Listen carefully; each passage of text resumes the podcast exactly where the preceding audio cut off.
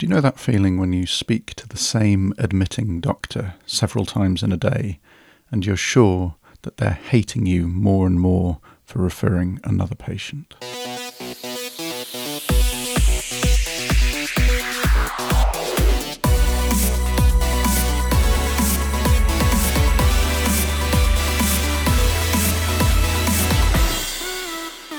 Hello, and welcome to this week's Urgent Bite, brought to you by the Royal New Zealand College of Urgent Care.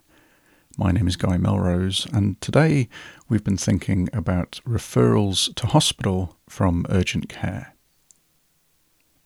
I was listening to a podcast recently between two funny men, comedian Bill Maher and comedy writer, actor, and director Seth MacFarlane.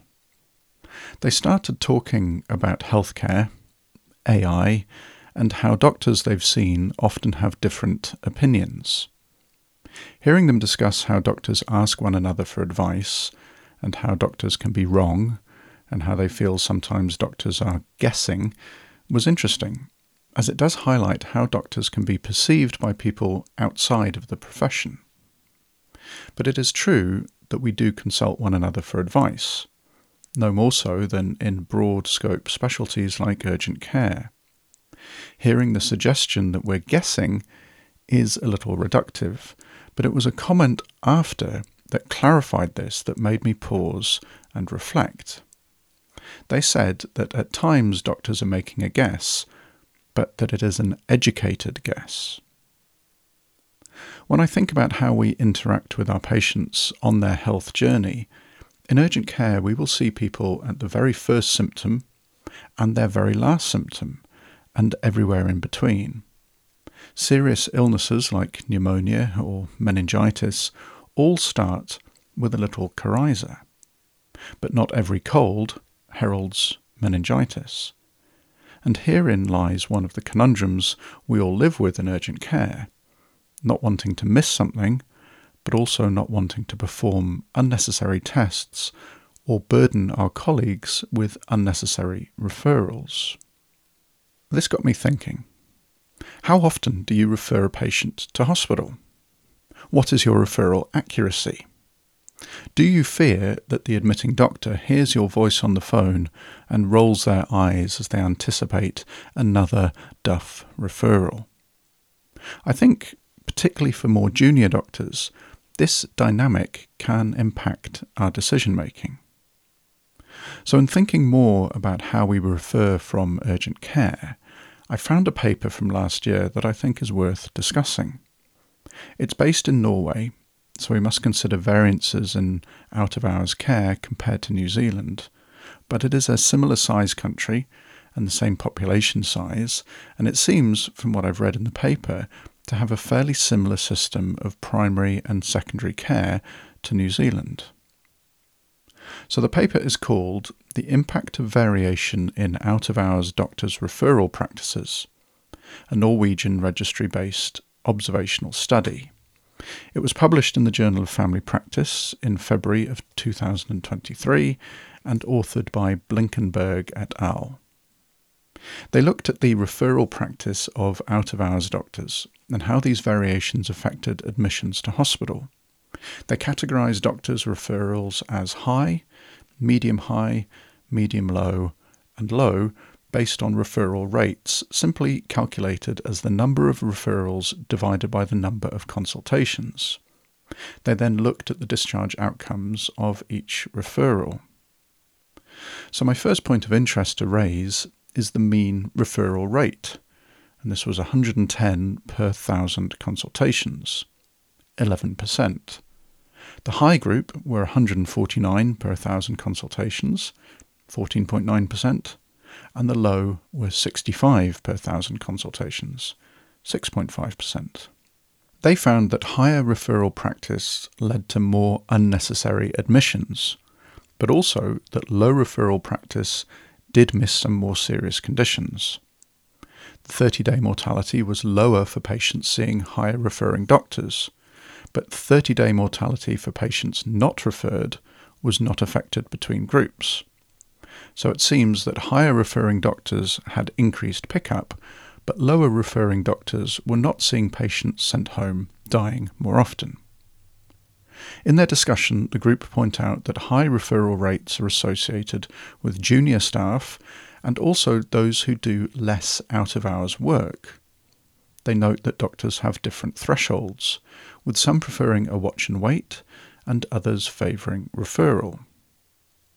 I do believe that we all have different ways in which we practice medicine, based on our personality, how our brain works, and our areas of interest and experience. This leads to variation in speed of working and even in the risks we're prepared to take. So, expecting us all to be the same is unreasonable.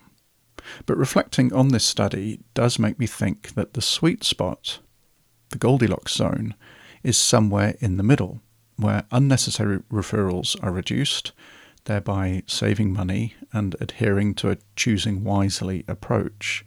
But also, serious conditions are being picked up earlier. But how do we calibrate ourselves to be in that middle group? After reflection, I think there are a few things we can consider.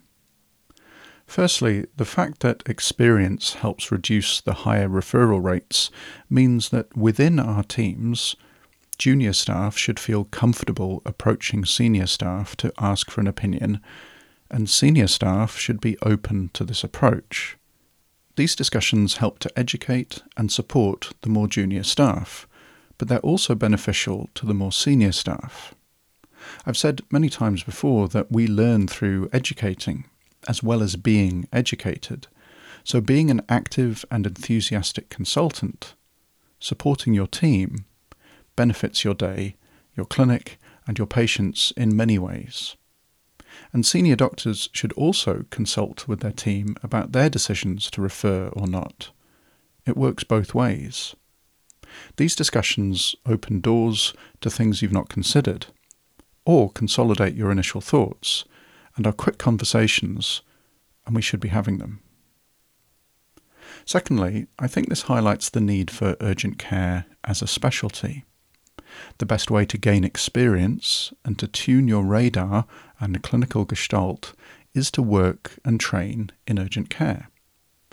Urgent care sits neatly between traditional general practice and emergency medicine, and those of us who have trained in this area and work consistently in it will hone those skills and develop our knowledge and experience that will help us find that Goldilocks zone. Thirdly, something again I've said many times before, that being able to err in favour of your patient is not bad medicine. And our goal does not need to be that 100% of our referrals have the diagnosis that we're concerned about. I do not view it as a failed referral if an ED discharges your patient after a period of observation or further tests, or even by simply providing an expert opinion. If we're not sure, if we have doubt, we should not feel that referring is the wrong decision for fear of being labelled a frequent referrer. Finding that Goldilocks zone of referrals means accepting that we will not be right all the time. And finally, CPD. Engaging in regular, quality CPD is so important.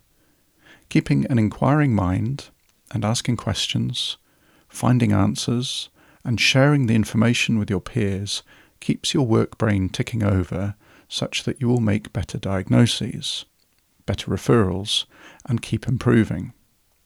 The knowledge goalposts keep changing as medicine advances, and our brains cannot store all the new information. So, regular CPD helps keep the engine ticking over, and I'm sure that those of you who actively engage and enjoy your CPD will notice the benefits. When I think about referrals from urgent care, the idea put forward by Seth MacFarlane that it is an educated guess is not actually far off reality at times.